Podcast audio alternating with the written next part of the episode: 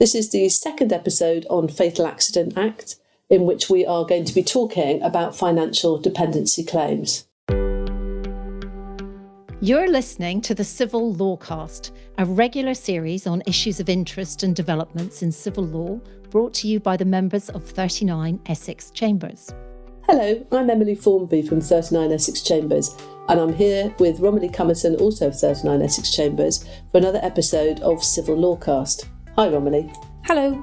So, in this, we're going to be looking at a bit of a roundup on who can make claims uh, and then moving into issues of dependency and what dependency claims look like.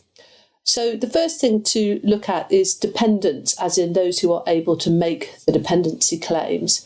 And uh, that is really a statutory list of which there is uh, no discretion whatsoever, um, although that hasn't stopped there being uh, some litigation on the issue in the past. The fundamental rule is um, of relationships of sanguinity and consanguinity, which is um, a great phrase that I like to use uh, as often as possible. Not my phrase, but uh, not something one can slip into everyday conversation too often.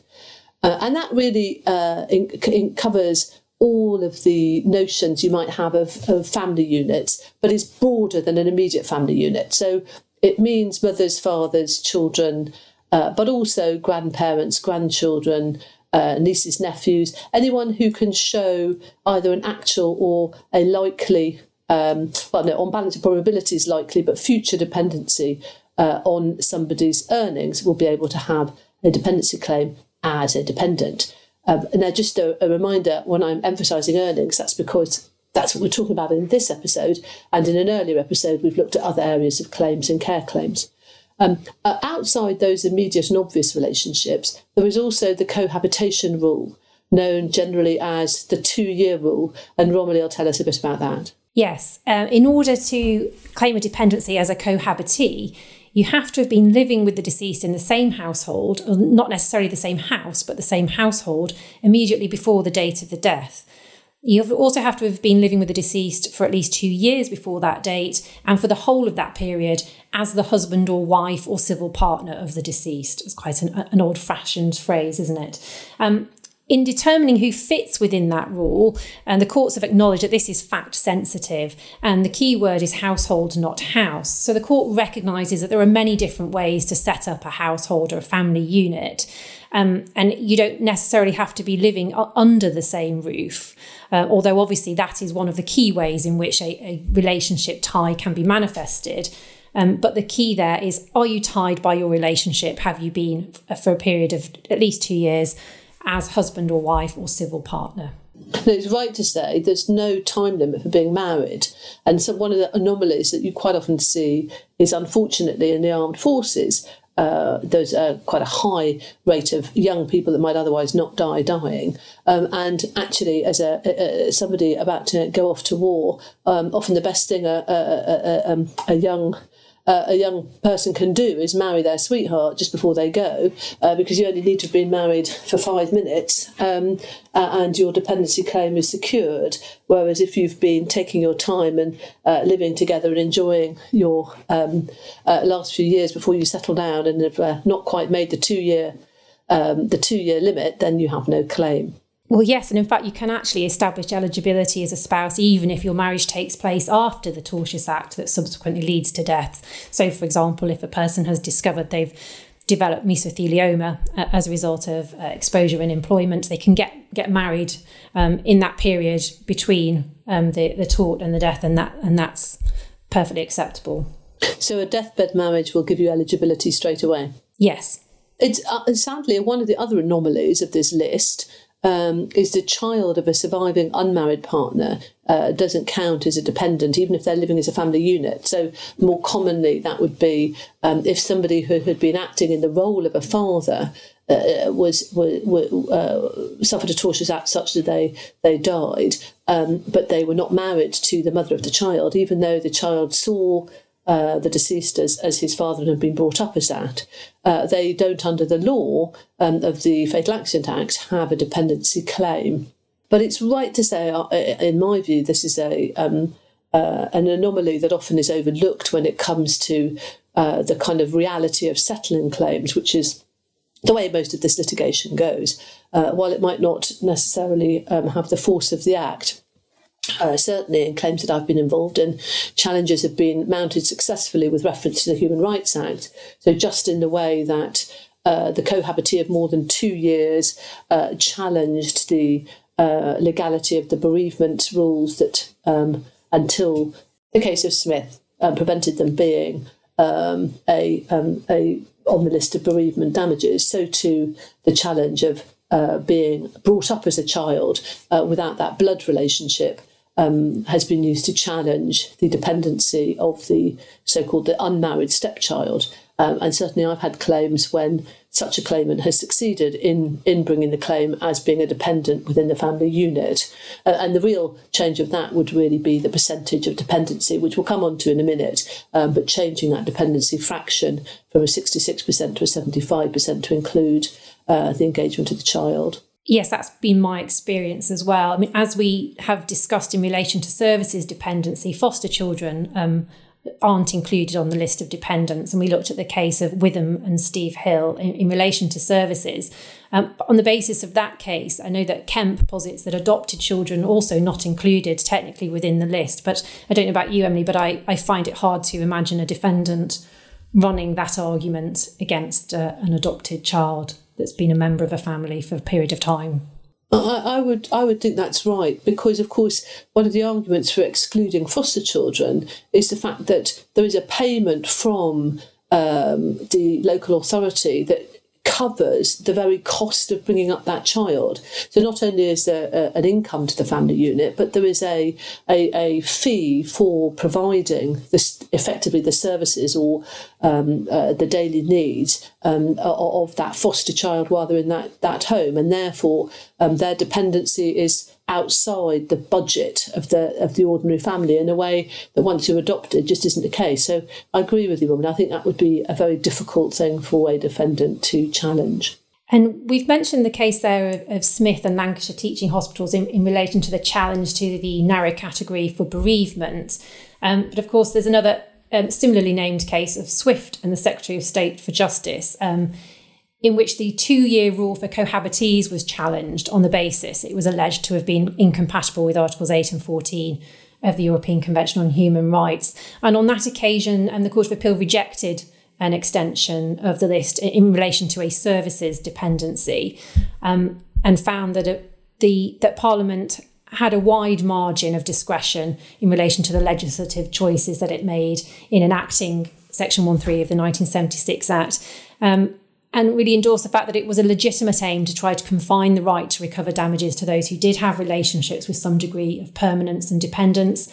And the two year cohabitation requirement that had been chosen was a proportionate pursuit of that aim.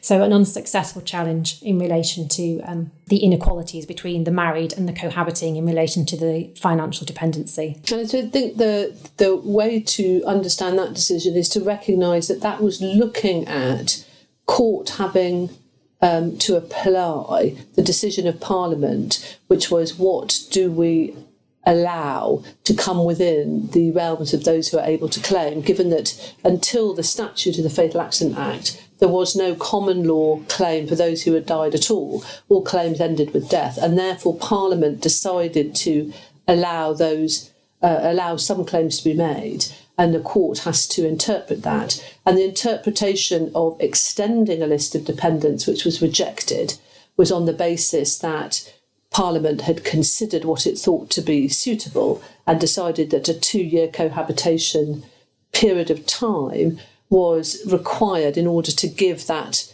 uh, relationship stability um, and, and a sufficient dependency to bring it within uh, what Parliament had in mind. Whereas, uh, as you rightly say, the, the similarly named case um, dealing with the uh, extension of the Bereavement Act. Um, so, the similarly named case of Smith, which deals with the Bereavement Act, said that why that was extended as a list was because bereavement and dependency weren't compatible one with another. And so, given that Parliament had thought two year cohabitation was enough to bring you within those who were dependent, there was no logic for uh, and no reasonableness for you being dependent but not bereaved. Um, and therefore, they essentially included bereavement within Parliament's compass uh, rather than changing Parliament's thinking altogether. Yes. Um, so we've looked at who's on the statutory list, but as we all know, relationships can be very complicated. Um, and that means that determining whether or not a particular claimant fits into one of the def- definitions of a dependent isn't always as straightforward as the legislators might have imagined when writing the legislation. Um, and I think it can result in quite intrusive inquiries needing to be made on occasion to determine, for example, with cohabitees, whether two people have been living, quotes, as husband and wife could be very intrusive. Um, but even in cases where the claimant and the deceased are or have been married, it's not necessarily a straightforward exercise. So, so, for example, Emily, what happens when a husband and wife are separated or divorced, or perhaps even have been divorced but subsequently reconciled? So I think there, Romilly, you're talking about a couple of cases. I'll, I'll look at one of them, which is um, um, Dalziel and Donald, uh, which is an unpleasant um, set of circumstances. Um, because it it um, belies, as so often these cases do, so much heartache behind the scenes. Essentially, the deceased was um, having an affair um, even before he got married, and his poor wife discovered um, he was having the affair at the same time that um, he died, in that he was killed in a road traffic accident. He was on a motorbike, and sadly, the um, uh, pillion passenger happened to be his girlfriend. Uh, so she lost her husband and found out that he was having an affair and had been doing so for many years um, before um, at, at, the same moment. Uh, the defendant in that case challenged the dependency claim. Uh, the widow had a child. Um, the girlfriend had no dependency and, and accepted that. Uh, extraordinarily, she didn't know that there was a wife either, and she would have immediately broken off their relationship had she known. Um, but the challenge to the wife's dependency was mounted on the basis that, um, firstly, there was uh, actually not a great prospect um, that the marriage would have survived given his behaviour. Um, and secondly, uh, perhaps even bolder, that he was very selfish and only spent a small amount of money on his family, and therefore the usual dependency rate should be displaced. And the way the court dealt with it in the round uh, was to uh, say, well, at the time of death, he didn't spend very much on the family, but that wouldn't have continued for long. And therefore, the 75% dependency rate uh, was adopted and, and utilised. However, the multiplier was reduced um, as in the period of years over which that dependency would have lasted to reflect the fact uh, that it is quite likely the marriage uh, would have foundered um, uh, in while the child was still a dependent and, and during their lifetime. And with a slightly more positive view on relationships in the next couple of cases. Um, we've got Shepherd and Post Office, and that was a case in which the, the claimant had been married to the deceased. They had been divorced and she'd remarried to another person, but subsequently returned to live with the deceased before his death. Now, he, she was still, in fact, married to her second husband at the time of the deceased's death. And the defendant argued that she was neither a wife nor a former wife for the purposes of the Act, because she'd ceased to be the deceased former wife when she remarried and her entitlement to financial support came to an end. And they also argued that although she had returned to live with him, as they hadn't been living together for two years, she couldn't bring herself within the cohabitee rule either. And the court rejected that argument, um, and, and this finding was upheld on appeal that the term former wife is wide enough to include a former wife who had in fact remarried. Uh, of course, she still has to then go on and prove an actual dependency in terms of a reasonable expectation of dependency. Um, but uh, she did fall within the category of former wife for the purposes of the Act. I suppose the fact that she'd returned to be living with him um, was a fairly good indication that at least um, but sometime in the future there would have been some expectation of dependency. Absolutely. And a similar case got Hayes and the South East Coast Ambulance Service. And in that one, the claimant and the deceased had been married uh, for six years. They then got divorced and had been divorced for four years before his death. Um, however, the court accepted the claimant's evidence that at the time of the death, they'd in fact been in the process of reconciling and had resumed an intimate relationship and were discussing the prospect of remarrying. Um, the court in that case said what you have to do is apply a two stage test, and that was first set out in the case of Davies and Taylor. And step one is to decide whether, whether there is a significant chance, as opposed to a merely speculative possibility of reconciliation. And that chance can be less than 50%, as long as it's not um, speculative. If that chance exists, you go on to stage two, which then you make an assessment of the prospects of reconciliation in percentage terms, and the award for dependency is adjusted accordingly. So, in that particular case, um, the judge decided that there was, in fact, a 90% prospect of reconciliation. Um, but he also took into account that because the marriage had failed once due to the husband's infidelity, there was a risk that that might happen again, and there was a 10% risk that the relationship would subsequently fail. So damages were awarded at 80% of the full dependency because there's a 10% risk that they won't get back together at all, and then a 10% risk that if they do, it would fail. So you get 80% of the claim. I have to say, when you look at that, it is a fairly tortuous um, series of uh, hoops that everyone's gone through in order to reach that. Uh, Absolutely. To, uh, it does sort of slightly smack of applying logic to um, a state of, of some chaos and trying to come up with, as we always try to do, some sort of sensible reconciliation. Um, and um, obviously, that is a, um, a, a, judicial decision um, that can be relied upon. But I think I would certainly warn against a sort of mechanistic approach to saying, right, here's the case of Hayes, and let's uh, let's do exactly the same again. Um, I mean, of course, what, what that Davies and Taylor, what that logic would um, could anticipate is if there was a significant but less than fifty percent chance of reconciliation. Uh, then, of course, you could only end up with 40% of damages if that was the percentage that it was decided that prospect of reconciliation would turn out to be.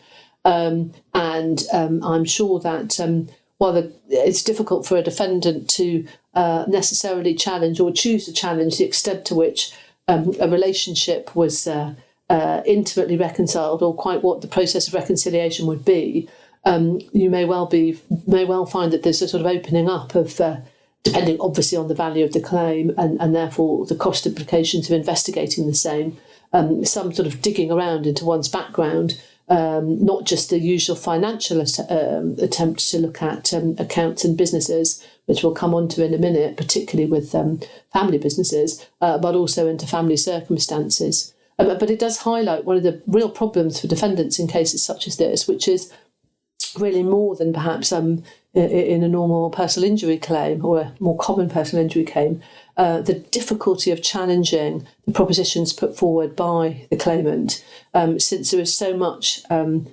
um, assertion of, of intimacy or assertion of familial relationships upon which percentages are then put to translate it into um, a, a, sort of fiscal certainty.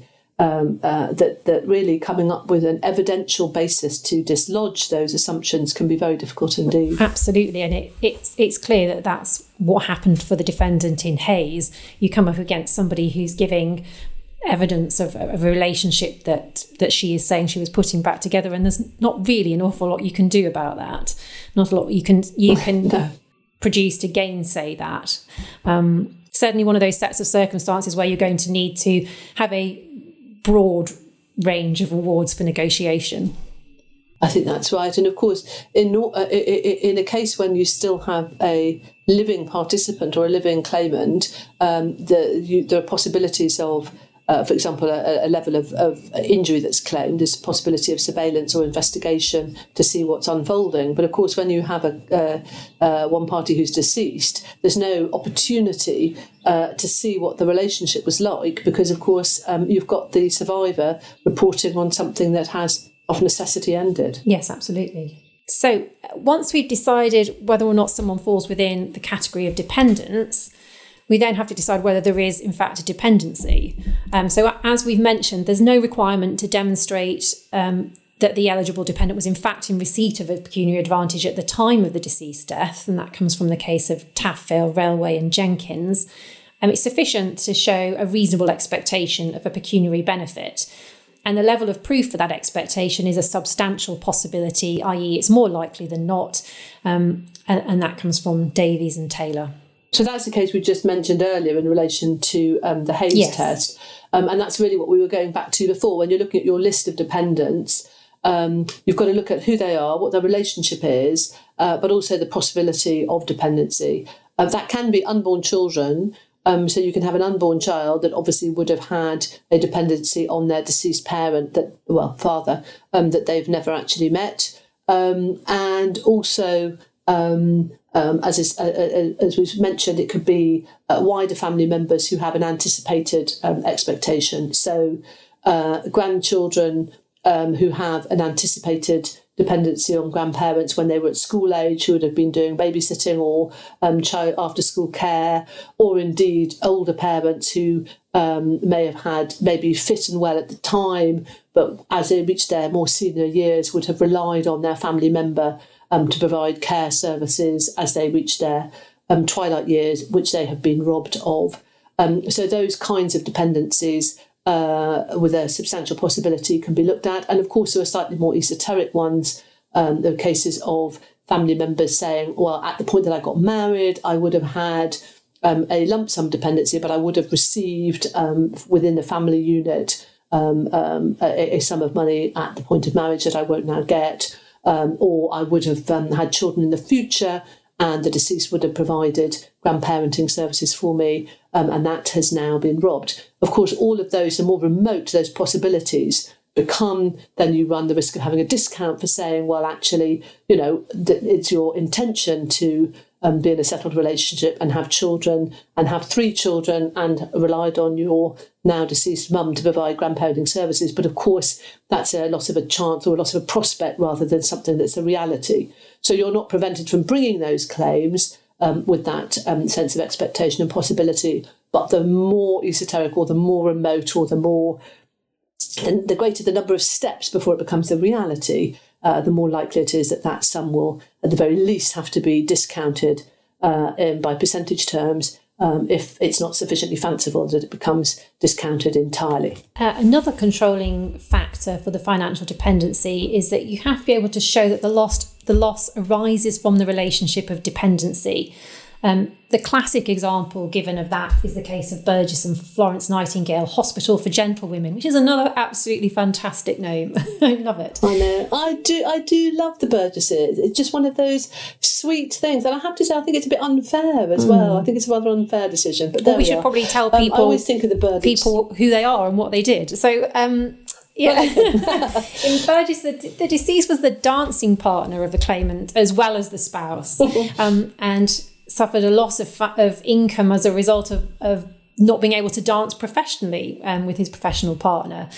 Um, and the court found that that particular loss was not recoverable because it would have been the same whether they'd been married or not if the dancing partner had died. And the loss arose from a professional relationship and not from the relationship of dependency and not from the spousal relationship. So that's the classic example. Of course, these days, determining which losses arise out of a dependency and which fall outside the loss can be a little bit more complicated than just a dancing partnership, particularly where we have family businesses where there's a real mixing of personal and professional relationships. And that's an issue we're going to come back to when we're considering assessment of financial dependency in the context of wealth creators. Um, but it has become rather more complicated, I think. I, I, do feel that if we had Mr. and Mrs. Burgess on our books now, or uh, Mr. Burgess had survived, they wouldn't just be sort of waltzing in some kind of. I was thinking them in a palm court in the skies. Um, I think one would have a shot at saying that they had a family business and that there was a wealth mm. creating and there was something very special about that relationship because the sort of the magical chemistry on the dance floor couldn't simply be replicated by any old foxtrotter. I know, and we all um, we all now know from Strictly Come Dancing that they're all married these dancing partners. They're all married. not only they're they all married, but on the other hand, they're not necessarily as um, uh, very, big percentage uh, reductions for anyone appearing on Strictly. That's true. High degrees of lack of mm. fidelity. Yeah. anyway, um, which brings us neatly to section three and remarriage. So, Section Three of the Fatal Accident Act um, is another uh, classic, a classic example of 1976 legislation not being perhaps as uh, equal to um, um, all genders as we may now wish.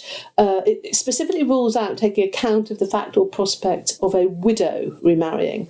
Nothing for widowers, and um, there we are, because um, the women are the dependents, uh, is, is the thinking behind mm. it. And uh, in, in a way, in this little section underlines the practical problems with um, Fatal Accident Act claims in the modern world, which is it works absolutely perfectly um, for a um, communal garden, whether it was ever communal garden, but a kind of um, perceived um, single unit family uh, with uh, one woman and one man uh, that are married, uh, ideally have 2.4 children, um, and in which the man goes out to work uh, the woman does not work. Uh, the man has a weekly salary, ideally uh, in, in a brown paper envelope, all of which is spent at the end of every week.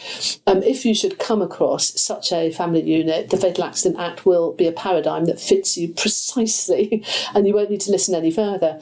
Um, but unfortunately, um, uh, life was ever uh, more messy, certainly is more muddled these days. Um, but this Section 3 provision is an exact example of um, where perhaps a little um, spring clean of the Act wouldn't uh, go amiss, uh, and um, probably falls foul of the Human Rights Act. I mean, just as the challenge to the cohabitee um, proposition. Um, um, and indeed, it should be noted that the only significant amendment that has been made to the Fatal Accident Act has been to recognise uh, that marriage now uh, can include single sex relationships as well as um, uh, two genders, and indeed uh, that you can have uh, civil partnerships as well. So, civil partnerships and um, marriage in all its forms are uh, expressly uh, included under the Act, when of course they didn't exist in 76. Uh, but, for example, Section 3 hasn't been. Um, um, has it been up, up, up, um, updated.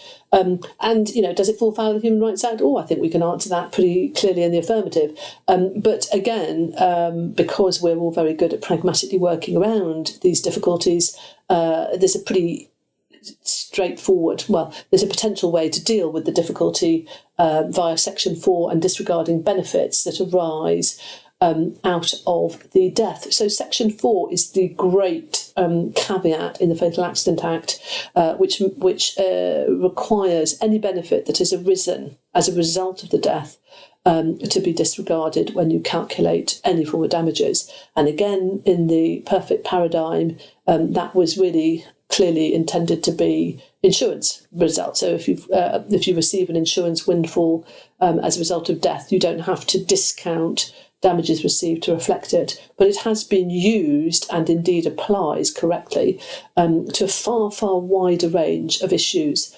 Um, and one of them being, um, uh, we would say, a way of dealing with um, disregarding uh, the consequences um, of, of, of remarriage or, or non remarriage because clearly that's something that's going to have arisen after death, and any benefit that arises from that should be disregarded.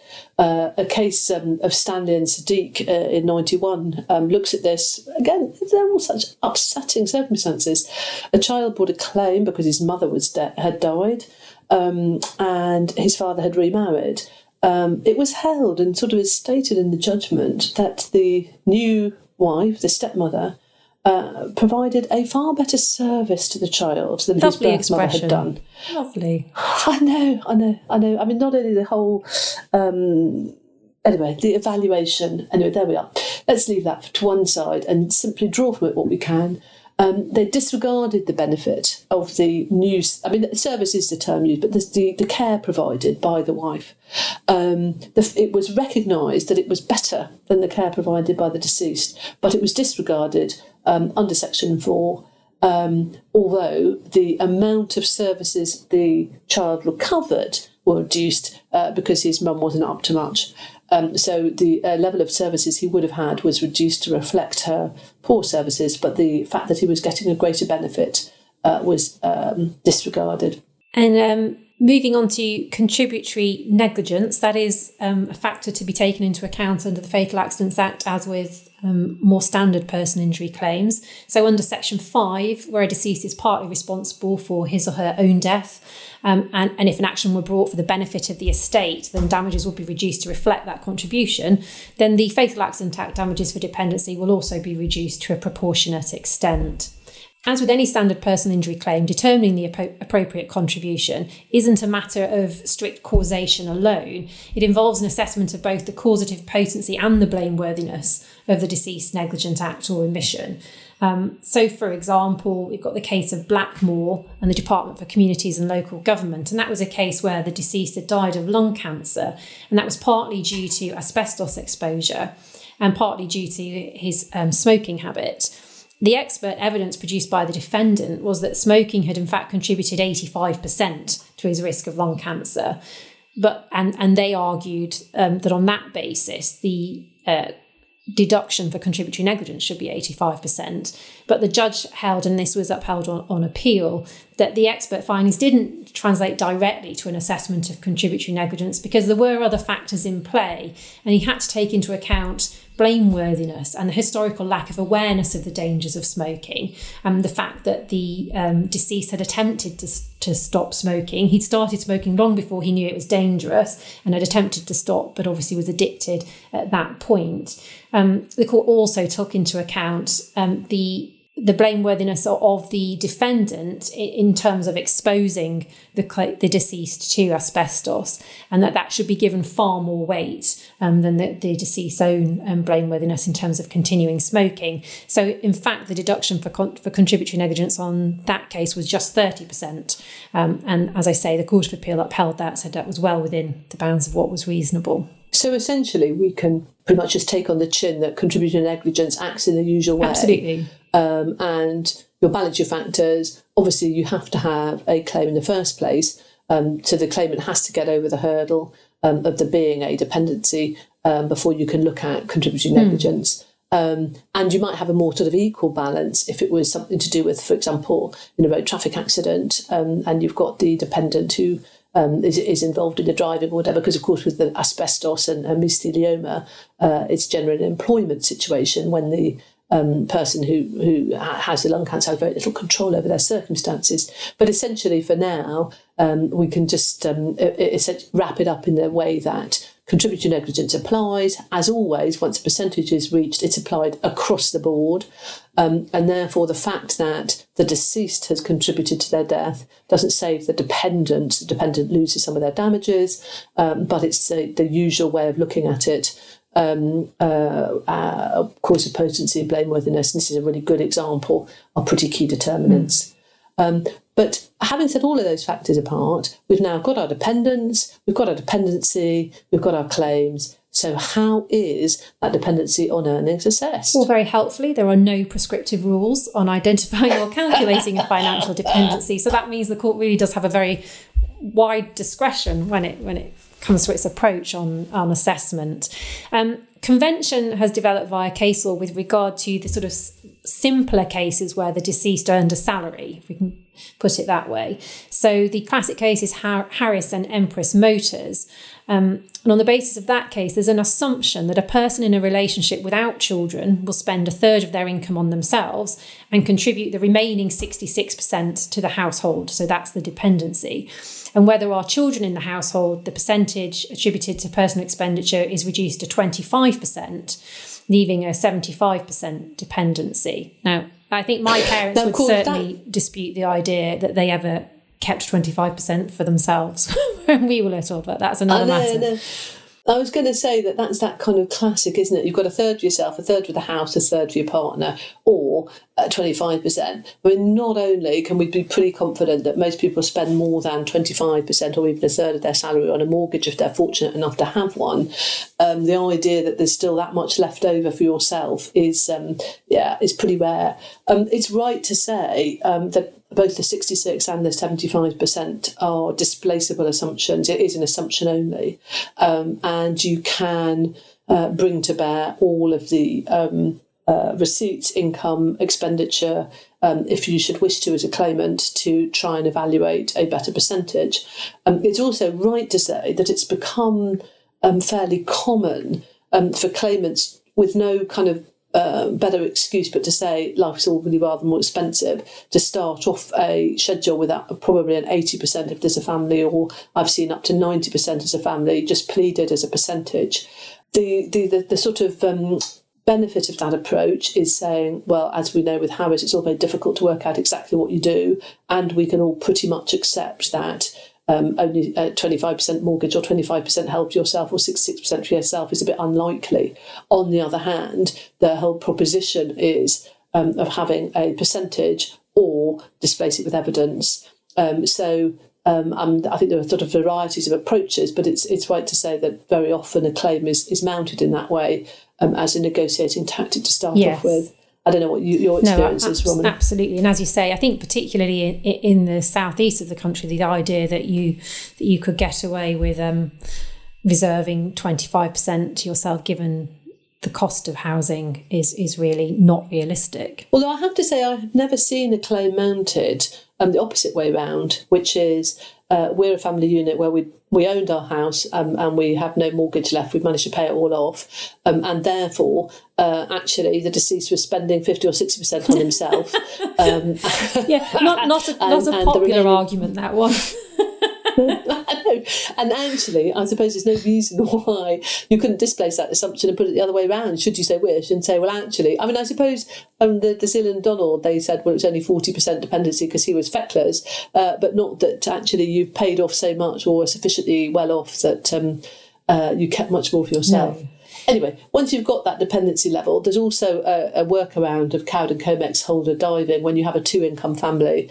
Um, and the way that that works is um, if you've still got a surviving partner who are also working, you effectively add the two incomes together, apply your percentage reduction, and then remove the totality of the survivor's income. Uh, because that's still coming into the household, and that those two ways around, either the straight percentage or uh, the percentage of the entirety of the income minus the remaining income provide um, the multiplicand upon which uh, you then make your calculations of dependency. Uh, and of course, the really important thing to remember about dependency is however many dependents there are, however many claims there are, um, you have to uh, all come within the compass of what that multi- multiplicand would be. So how much money there was to be divvied up, however it was to be divvied up. So just as we were talking about in the early episode with services, you can have as many services as you like. They have to be encompassed within the time available. Uh, in dependency, you can have as many dependents as can come within the boundaries, but it has to be encompassed within the amount of money there was to be divided up amongst them. Now, again, coming on to wealth creators, that may be difficult, but within the paradigm of a straightforward weekly income, it, it makes some logical sense. Yes. So, as you say, we're going to go on to talk about wealth creators, but that sticking with the sort of simpler cases at the moment, we then we've got our multiplicand, and we now have to look at how to calculate the multiplier. Um, we always used to calculate the multiplier from the date of death. But that, of course, meant that a, uh, the claimant would suffer a discount for early receipt of money when, in fact, they, they hadn't actually received the money until after trial. So that resulted in undercompensation in most cases. And quite rightly, that situation has been resolved by the case of Knauer and the Ministry of Justice. I have to say, I'm never sure whether that K is silent. Knauer or Nauer, I don't know. I think it's Nauer. Mm, I think that's probably right. So should we go Let's with go with Nauer? But it's easier for people to look up if I put the kn on the front. it's true, and lots of people do do a kn. So Knauer, anyway, Nauer. Nauer and the um, Ministry um, anyway, of Justice. Everyone ought to know this yes. by now because it's a little. It's nearly five it years is. old. So, so, since um, that case, we'll say Nauer. Yeah. You say Knauer. so since now we calculate the multiplier from the date of trial in line with all, all of the personal injury claims, although a discounting factor is applied to take into account the risk of death between the date of actual death and the date of trial. And of course, it's now sufficiently old that this is an 8 uh, which has uh, come out. The entire, the glory of the Ogden tables have now completely taken it on board, uh, and they've got the discounting factors um, uh, built into the table, so it's much easier to look up. Oddly enough, um, there is a different discount between um, if you look at um, uh, the period of death to the date of calculation um, than if you look at uh, from the date of calculation to the date of trial um, because actuarially uh, it makes a difference. If you want to understand why, uh, I would commend to you uh, the entirety of the introduction of the Ogden 8 tables. Um, for practical application, all you need to know is that there are two tables you need to look up to make adjustments, and it is different between. Uh, for the period before, between date of death and date of calculation, and there's a separate table for date of calculation to date of trial. Excellent. So, having achieved that, you now have your um, multiplicand and you have your multiplier. Um, and indeed, when you look into the future, um, it's it, it's dealt with in the same way as you would anticipate um, in a personal injury claim. Uh, you look at the period of time for the dependency. Um, the dependency will obviously uh, adjust um, when you have children who become non dependent. Uh, and looking into the future, it will end either with the ending of the dependency or with the previously anticipated, as in the full um, anticipated life length of the deceased, whichever is the shorter, uh, because you can't be dependent on someone who would have been dead anyway. Um, and most of the time for dependency, you're looking at earnings. So you're going to be focusing on length of time they would have been earning for and relating your dependency to that period of time. And again, we're not going to have a long lecture on multipliers, but you'll be looking at apportioning that um, amongst the stages um, that may be uh, a matter for a different kind of podcast and a different episode on a different day. Well, that seems like a good moment to take a break. In the next episode on financial dependency, we're going to be taking a slightly closer look at the Section 4 disregards and um, the difficult question of how to assess loss of financial dependency on a wealth creator. But for now, it's time to say goodbye. Bye. Thanks, Romilly. Bye. Thanks for listening. At 39 Essex Chambers, we cover a vast array of practice areas and sectors. You can find out more about our expertise and our barristers at 39essex.com, where you can also see our extensive catalogue of articles, podcasts, and webinars.